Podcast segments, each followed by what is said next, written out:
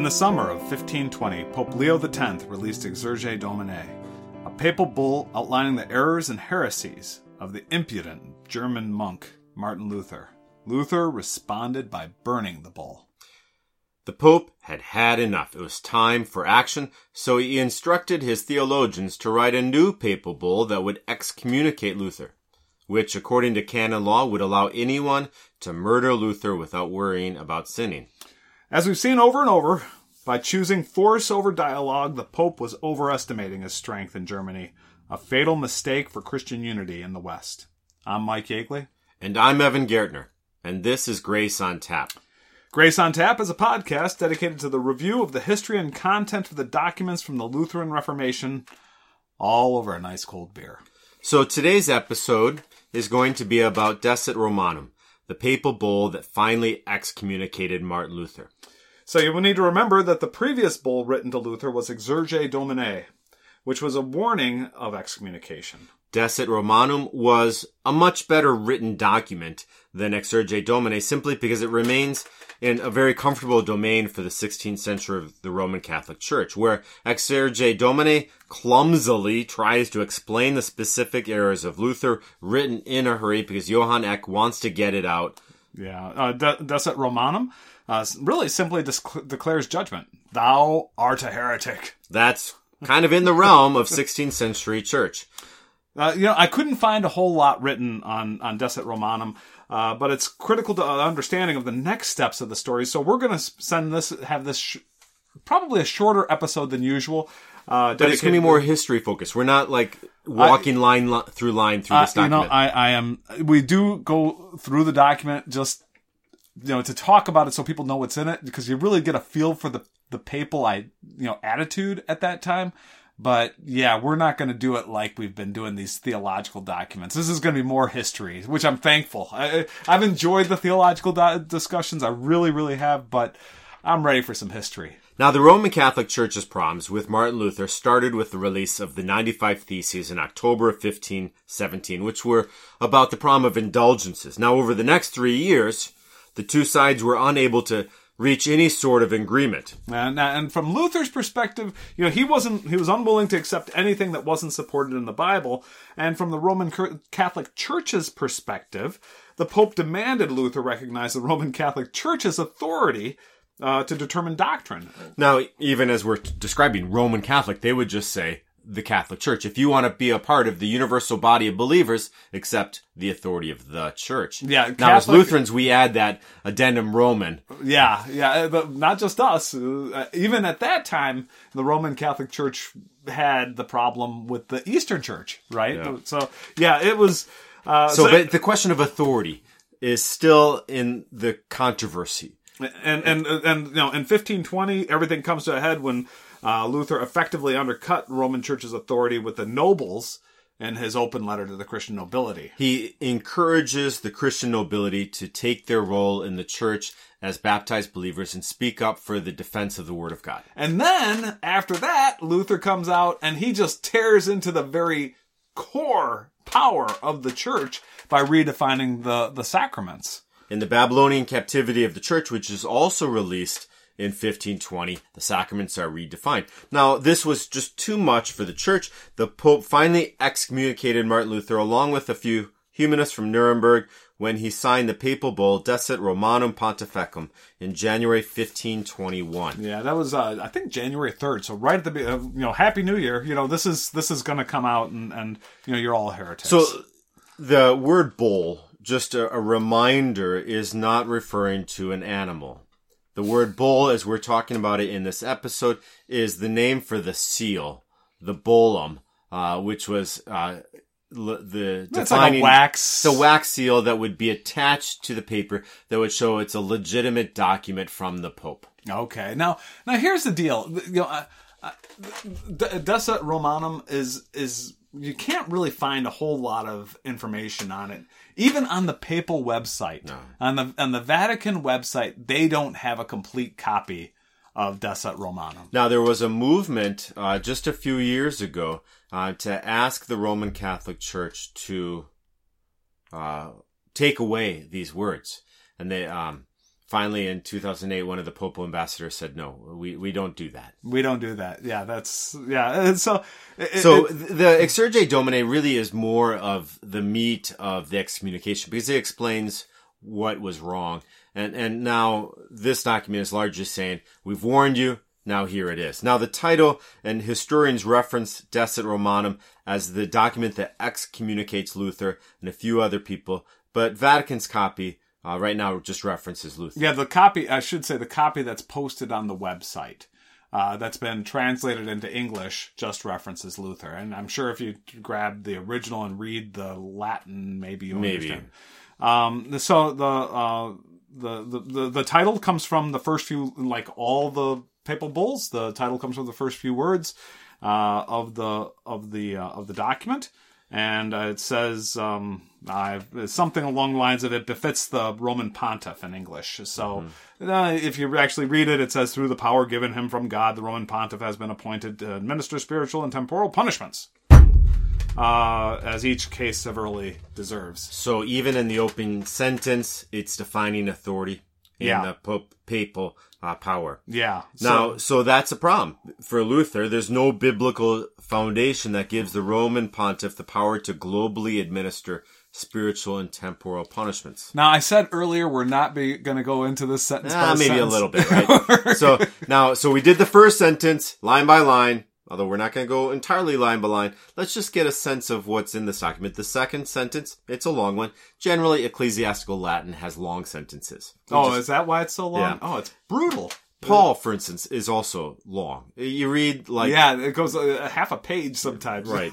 Um, it's not the Ernest Hemingway School of Writing. No, well, this one goes, it's a long one, says, The purpose of this is the repression of the wicked designs of misguided men who have been so captivated by the di- debased impulse of their evil, evil purposes as to forget the fear of the Lord, which, by the way, this is parenthetically means fear of the Pope, uh, to, set, set aside with contempt canonical decrees and apostolic co- commandments, and to dare to formulate new and false dog- dogmas, and to introduce the evil schism into the Church of God, which, by the way, parenthetically is the Roman Catholic Church. Yeah. Um, uh, or to support, help, and adhere to such schismatics who make it their business to cleave asunder the seamless robe of the Redeemer and the unity of the Orthodox faith. That that accusation that the great problem with Luther is not what he said, but he brought about schism in the church is one of the concerns that is still said about Luther.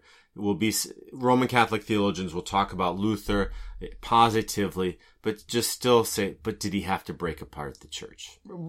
And and anybody who's listened to this podcast can see that was not what his goal was. Luther's goal was not to be schismatic or to cleave asunder the seamless robe of our Redeemer. Now, on the other hand, he doesn't identify the seamless robe of our Redeemer as everybody having the same ceremonies. He doesn't identify the seamless robe of our Redeemer as everyone who's living under the authority of the Pope. He doesn't see the seamless robe of our Redeemer as everyone who attends the church on a Sunday morning. The seamless robe of our Redeemer is Jesus Christ and all those who believe in him as their Savior. yeah. That's the one holy Catholic and Apostolic Church is all those who believe in Jesus Christ in every place and every time. Now, the Pope in the second sentence uh, was defining the seamless robe of our Redeemer as those who lived under the authority of the papal office. Yeah, it's it, it really is sort of. I mean, even as a, a, a former Catholic who's a Lutheran, it is sort of irritating to read this. It's like so mm, pompous, so you know, it's hard to. You know, it's like wow, But it sets the tone for the document. yeah, it really does. Now, we're not going to keep going sentence by sentence. No, no, no, no, no. But the thing is, Luther would have said the same thing about the Pope, Mm-hmm. right? He he would have said, you know, that you know, He's schismatic. they, they have they forget the fear of the Lord. They uh, set, to- set aside uh, um, apostolic commandments. They formulate new and false dog- dogmas. He would have said the same thing back to the Pope, Right. And, and- but he would have been So why basing is it. Luther right and the Pope's wrong? well, he would have been basing it on the Bible. He would have Right. pointed out to, you know, in the Bible where one of the apostles is specifically saying things that is opposite of what's happening in the medieval Catholic Church. So Luther worked hard to demonstrate that he was in the great stream of historical Christian thought. He would tie what he was teaching to the scriptures and to what the ancient church fathers would say. And the Pope would just be making stuff up out of Listen to me. Yeah. Was, I guess in the medieval, and I want to keep going back to that, the medieval Yeah. Catholic Church. I, I want, I want to be fair here. It can be hard to understand with all this focus in this 500th year of the anniversary as we focus in on this split between the Roman Catholic Church and the Lutherans in Germany and to say what still keeps us separated. And it is a good question to ask. Uh, because the Pope today, or Catholics today, should not be defined by that second sentence of Decet Romanum and all the pomposity that it may have. Yeah, and the thing is, is uh, I, I in preparing for this episode, and I, I ended up not including it in here, any of the notes or anything, but I did read through uh, the the joint declaration on the. Uh, Yeah, it was from what, 98? 99. 99. Yeah, the, the joint declaration on the doctrine of justification. And what was really good about that, I, I actually did like the document. And because what it does is it says, okay, from the Lutheran perspective, this is what we believe. From the Catholic perspective, this is what we believe. And, and this is what we mean. And we're misinterpreted in this way. And the Lutherans misinterpret us in this way. And the Catholics misinterpret the Lutherans in this way. And so it is, uh, it, it's it's a helpful document to and I, I, I think it, it's a helpful document to see the desire towards unity, the weakness of that document, and uh, it was signed by the Lutheran World Federation. Yeah. and um, was it the Congregation for the Unity of the Church? Or I can't remember the yeah name. the the the papal side was the papal yeah. side, uh, but it wasn't signed by the Lutheran Church Missouri Synod because there was concern that both sides were using language that allowed each side to see what they wanted to see in it, rather than to be earnest and truthful about what the words really meant. Yeah, and, and it was funny, and that was sort of the, in in, and I want to make sure I'm clear. There there were things I liked about it, where it was clear about Mm-hmm. Yeah. okay, we we believe this, you believe that, but it was fuzzy in in certain areas. And I like that it was aiming towards unity. I, I do not like the triumphalistic separation and schism celebration that can happen between Lutherans. but we need to be honest with each other. It- it There is really- a reason to have different. There are differences that still separate us. If there is ever a church near you which you are in unity with, and yet you're two blocks from each other, why are you still two blocks from each other? yeah, and, But if the, if you are two blocks from each other, there should be a reason why you're separate. Yeah, and and I think I think you know for myself it was it was a helpful document to go through that and read it and say okay, yeah, I understand what they're saying. Um, but on the other hand, I mean, I, I have the benefit of all the study I've done, and it's like, you know, uh, yeah, they're a little fuzzy here, they're a little fuzzy there. And, uh, And I think there's a reason why things didn't move on much past that. well, the thing is, is that the Pope coming up on the 500th anniversary is referencing the reason I, I got into, and we will talk a little bit about the modern view of uh, uh, of uh, Decet Rom- Romanum. Uh, but the Pope references JDDC, JDDJ, and talks about uh, we all believe the same thing now. There's this this this proclamation that that's all all all good. Yeah, and then they still issue indulgences. I think we should take a beer break, Mike. I think that's a great idea. So, what's today's beer? We have Beautiful Disaster by Odd Side Ales. This is a really, really good beer. This is sort of a uh, now this beer is um uh, Oddside Ales. Let's talk a little bit about Oddside Ales first before we get into the beer. They are a family of gifted individuals. They're also remarkably humble, but a family of gifted individuals focused on the shared goal of crafting unique products while maintaining the utmost quality.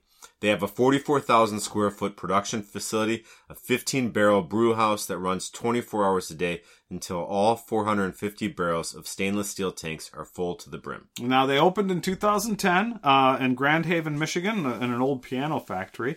Uh, they do have a lot of unique beers. This is this is one of the They're beer snobs and they don't hide from that. No, they don't. Uh, now this this one is a, a beautiful disaster. Like we said, it's a blended IPA aged in red wine barrels, and you really can taste the wine. Yeah. That red wine. It really is. It uh, brings a softness to the flavor. I think it, it mutes a little bit the the IPA character of it. Yeah, it doesn't taste like a typical IPA, and nothing like a, any IPA I've had before. Mm-hmm. It, it's uh, it's a very mellow, very mellow beer. Uh, and some of what we're tasting is also the coffee flavor, maybe a little bit. I don't know. No, I, I don't know if it has coffee. There's something in there. Is it just the wine barrel? You think? no, it's uh, uh, I was trying to. Maybe it's not coffee that I tasted. There was something in there. That, there's something in there though. I agree, but it's it's basically it's a very it's a hop. I think it's a hoppy beer that's that's because it's in the wine barrels. You get that that red wine uh finish or it's The like depth. Yeah, it's it's a very different beer. It's very mellow though, like we said. It's good stuff. so where would you buy this, Mike? Uh, I got this at uh, at the Canopy, which Okay. is you know I couldn't find it in your average beer store. This was actually when I was looking for the Japanese beer. I was going hunting around for you know, and and this was sitting right next to the Japanese beer. So I thought, well, I'll give it a try. It's an it's a it's an, a Michigan brewery, and I try and keep with Michigan breweries. And it's a Michigan brewery we've never been to. We've never uh, we've never tried before. So I thought I'd give them a try. Good choice, Mike. Uh, good beer. Let's uh, let's move on. So now the Pope is saying, okay, I tried to be friendly by only threatening you, and that didn't work. So no more Mr. Nice Guy. It's time to just say what you are. And the thing is, is he goes in and he and he, he mentions that he's gonna go after Luther and others. And there's always in this this thing with others, and it wasn't mentioned anywhere on the Vatican website. But uh, the I was able to find in other documentation the others are three guys: Willibald Pirckheimer, Lazarus Spengler, and Ulrich von Hutten. And I thought I actually had to do some digging. Who are these guys? So Eck added them in. Now, Ulrich von Hutten, before we've talked about him, he uh, released the German translation of the document that showed that the donation of Constantine was a forgery. So what- and the what- donation of Constantine was a document that gave a bunch of land to the Pope. Oh, okay. Yeah, that's where where the Pope got really from about the ankle of Italy all the way up to the the top of the boot. You know, Yeah, and so not only by releasing uh, his explanation that this donation of Constantine was a forgery, he also advocated for a violent overthrow of the church, which resulted in the Knights' revolt against the Archbishop of Trier in 1522 and 1523. Although that's going to come later Yeah. from this document. We're Yeah. talking about 1521 right now. But Ulrich von Hutten is staying in the mix of things and encourages the Knights' revolt, uh, which the Knights lost. and now he's best known for documenting his personal battle with syphilis. Um, and It's a patient narrative, and it was a new kind of um, study of a, an illness in the history of medicine. that's the first one in history. Is the the first time anybody uh, documented from a patient's perspective what it was like to have the well syphilis, but any one that I know that at least in the documents I was able to find, it was the first one for any any. So Ulrich von Hutten is also declared a bad guy by the Pope, and then the second one we're going to look is Pirckheimer. This is a name. Mike, had you heard of him I had before? never heard Me of neither. him before. Uh, he was a Nuremberg lawyer and a humanist. He was uh, friends with Erasmus and the great artist Albrecht Dürer, who has done like the Praying Hands and other great just artwork. Uh, a lot of uh, work with uh, the Apocalypse as well. Yeah. and he translated many classical texts into German. He And- avoided literal translation, but tried to translate the feel and the sense of the text. Maybe your uh, living Bible translation style of things. Yeah, and, and what was uh, now he was he was going like again classical. He wasn't doing the Bible. He was doing classical documents. Um, I would assume it's like Aristotle, that sort of thing, and bringing them up and trying to get the feel of it so that people could read it more conversationally, more you know, more real. So, what do you think was the danger with Bruckheimer? You know, I don't know. I'm not sure either. Maybe it's just that he is putting more voice into the common man and taking out the the filter and lens of the church to explain the world. I couldn't find anything where he, he really came out strong for Luther. Uh, somehow he got on Eck's bad side though. Now, an interesting note about Bruckheimer is that his sister, Caritas, was the abbess of St. Clare's Franciscan convent in Nuremberg. And when they tried to close this convent, a few years after all this we're talking about, she negotiated with Melanchthon to keep the convent open as long as they agreed that no new vows would be taken. And you have to sort of the, the the nuns of this era really they they went to the the convent. They didn't have anything. They you know? didn't have husbands. Uh, they didn't have protections. They didn't have property. Um, staying in the convent kept them safe. Yeah. Now the third guy, Spa- Spangler. Now I I knew someone named Spangler. Uh, so but Spangler, Uh, yeah, this is this is actually not the guy I knew. okay. He'd be pretty old. He'd be pretty old. five hundred and some years old. This guy, um, La- Lazarus, La- Lazarus, Spengler? Lazarus Spangler. He's also in Nuremberg. Now, for those of you who are trying to figure out what's going on in Nuremberg, Nuremberg was a city that wasn't ruled by a noble, but had a city council. It was one of the cities in Germany by charter had its own authority Oh, that okay. existed by the authority of the city council. And when we look at, like, for instance, the signing of the Augsburg Confession, uh, in 1530, there will be nobles that'll sign it, and there will also be those who are representatives of the people of Nuremberg. Oh, okay. So, so here's the deal. You know what? What Spangler was? He was like the secretary to the city council, which is a very big deal uh, in Nuremberg. He's essentially like the administrator. He's not the guy who's just taking notes. He's the one that takes what the city almost like the mayor. yes. you know, uh, and so the so this guy is a it's a big deal, and you know Luther came through Nuremberg in 1518 on his way to meet with Cardinal Cajetan At Augsburg. at Augsburg. And uh, while he was in Nuremberg, uh, Luther and Spangler both learned that the Pope had released a letter dated August of 1518 before Luther had been interviewed by Cajetan. So the Pope didn't really have any real understanding of what Luther was Now, this letter in 1518 condemned Luther and his followers as heretics.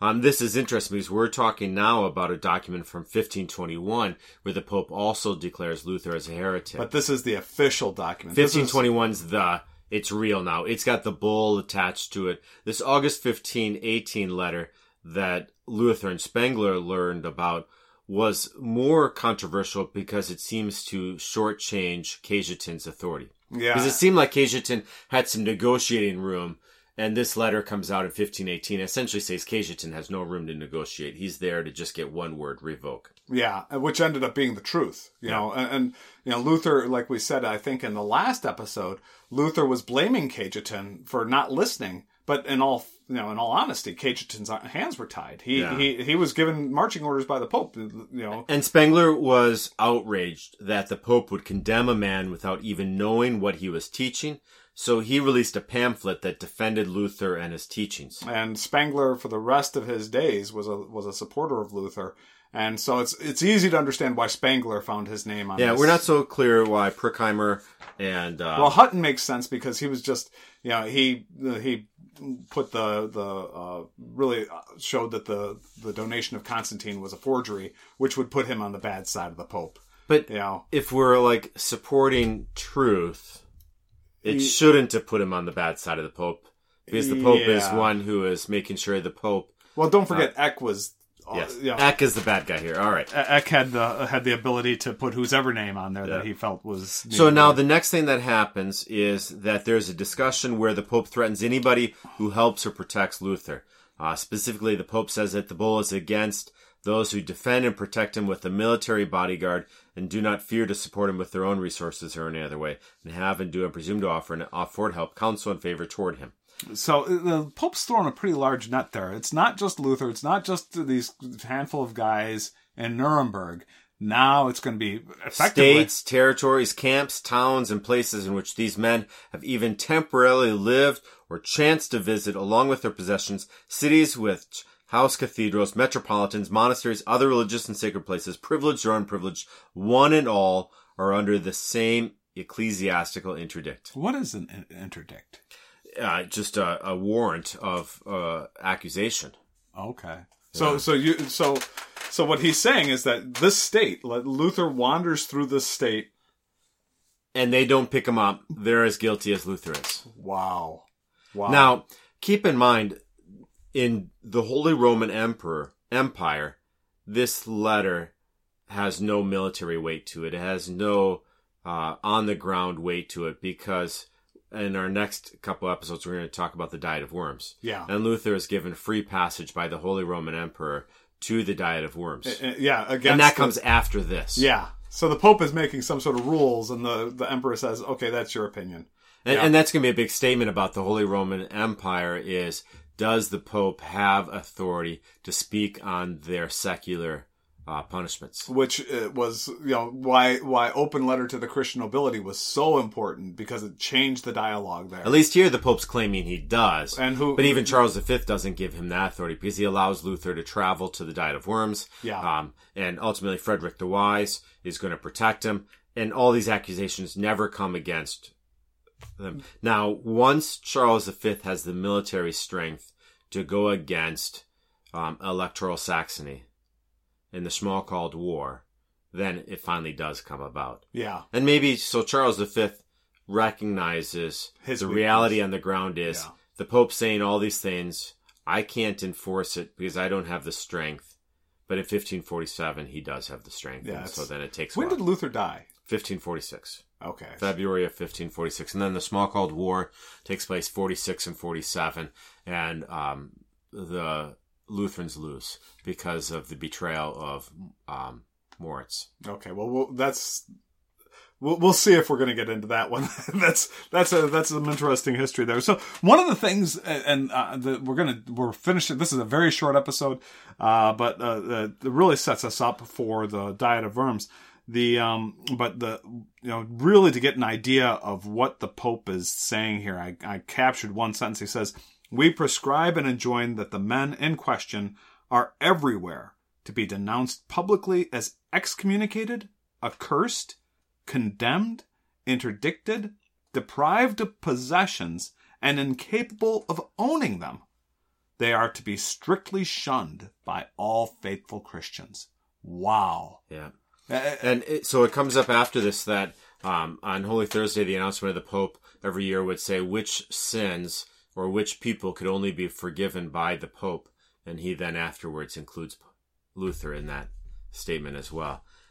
This is a document which really defines authority. Um, And the authority for Luther was always in the Word of God. And if someone is preaching or teaching contrary to the Word of God, you must speak up. And here Luther is accused of speaking up to cause division in the church. And so he's a heretic. Yeah, yeah. So let's talk a little bit about the, the fallout from this. I wanted to start the discussion on the fallout. Really, I wanted to take a moment to look at how, what's going through Luther's head in all of this. You know, I, I can't imagine if you know the Pope and knowing that Charles V is sympathetic to the Pope. I've got I've got the the most powerful people on the planet with their guns aimed at me. You know, what's Luther's response to how is he feeling? And so what I did was I went through and I tried to see, okay, what else is he writing in At that period? same time. At that same time. And you found a devotional that he wrote. Yeah, and there's a devotional called Comfort When Facing Grave Temptation. And uh, the timing's not exactly certain, but the, what they think is that it really was written right around this time. Uh, you know, So he's what temptation is he facing? Is should I give in? Um, should I save myself? Uh, maybe I'm wrong. There's all sorts of temptations. But as he's writing about this, he says there's six things to remember when you are under attack. Yeah, there's, by the way, this is a very very short little devotional, like two pages long. Uh, he says number number one, don't rely on yourself. Number two, you're not the only one under attack.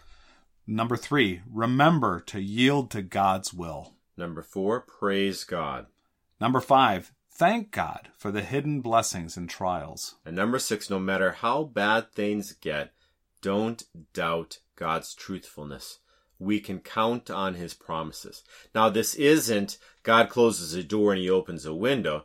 I mean, things could get bad. He is knowing it could get bad, but no matter how bad it gets, trust that God keeps his promises. Yeah, this is you know when I when I read and I actually this is this is a great little devotional. Uh, I would encourage folks to look it up on the web, download it. Like I said, two pages, very easy to read. We'll put it on the same on our website when we post this episode. yeah, I think this is a good one. So Philip Schaff, uh, one of the great Protestant historians of the 19th century, summed up the unique position that Decet Romanum holds in Western Christianity. He says it was the last bull addressed to Latin Christendom as an undivided whole, and the first which was disobeyed by a large part of it. Because this was not just disobeyed by Luther. No. Remember, the accusation was any town, any place, anywhere where Luther resided was as guilty as he was. And Luther in Germany had lots of places to go. Yeah. and have a beer. Yeah, yeah. And now I, I- I wanted to actually I wanted to see the um the conservative Catholicism, conservative Roman Catholics, and how they looked at Decet Romanum. And uh, they're they're they're sort of upset about you know there's a lot of talk going on like we talked a little bit earlier uh, that the uh, that the Pope that Pope Francis might roll back Decet Romanum and bring Luther back into the Roman Catholic fold. Well, and even as we think as there's difference between Pope Francis and uh, Benedict. Benedict, um, Benedict, uh, uh, when he wrote under the name Cardinal Ratzinger, also had positive things to say about Luther. Yeah, and so we have you have Pope Francis has you know was asked specifically. There was an ar- uh, basically in June of 2016, uh, a reporter from Germany uh, asked Pope Benedict. Uh, It's one during one of these airport airline interviews, yeah, which for a while became a lot of the ways people were learning who Pope Francis was through these kind of collegial interviews he would do with reporters back in the bullpen. Yeah, and, and so he in that in that interview, uh, Pope Francis calls Luther a medicine for the church. Uh, and he said Luther did not err in his doctrine of justification. He references specifically, we talked a little bit about the joint declaration on the doctrine of justification and said that, hey, he just declared, hey, we all believe the same thing. Well, you know, I would think that that'd be great news. uh, but we know that we don't believe exactly the same I thing. think the reason we can say we don't believe the same things is by looking at how indulgences are still being offered in the Catholic Church. that's one, and, and yeah. release from purgatory is Yep. still being offered. Yep. And that the Eucharist is still uh, a sacrifice that we do rather than a promise we receive. And, and I think the, the but the, the critical thing, and I, I, I think Evan and I work very very hard to recognize those points where the Catholic Church has moved in our direction, and I said in the direction of Luther, and In has- the direction of Scripture. and well, yeah, In my own sense. No, and I, I agree. It- it- it- you know, I personally believe that Luther has, uh, you know, obviously I'm Lutheran, you know, that it's in the direction of Scripture and in the direction of the first I think century. that's the gift of the Holy Spirit. I think the Holy Spirit is always moving us through the Word of God back into unity. And we may, in our own arrogance, decide to stay separated. But during this 500th year of the Reformation, I am not enjoying division. I am rejoicing in the centrality of the Word of God. And I think that anyone who during this time of celebration is looking for moments of mockery or division or schism, they're missing the point. Yeah, yeah. So the Roman the conservative Roman Catholics that I found were were very worried since the Pope didn't really. So what's going to happen October? That nobody knows. Yeah. Actually, it's one of those things that Will he come out with something that brings about unity? I doubt it. Uh, but it's Maybe some movement towards it. Maybe, maybe some movement. So that's uh, now the the um, the last thing that I wanted to talk. The quick summary. There's a, a Roman Catholic military chaplain that I thought really. Uh, Steve Dundas. Uh, he seems like he's got a real similar interest in the church history that we do, and also theology. Also likes beer, by the way, on his website. They had a lot of talk. Maybe he'll host a road trip. I, I would I would love that. um, and and he wrote uh, he says uh, it was an extraordinary talking about Decet Romanum. It was an extraordinary and misguided document which failed to understand the significance of what was happening in the church and in Europe. It was a document that echoes what every authoritarian structure does not does when challenged. It ignored the causes, it ignored the issues, and simply condemned those involved.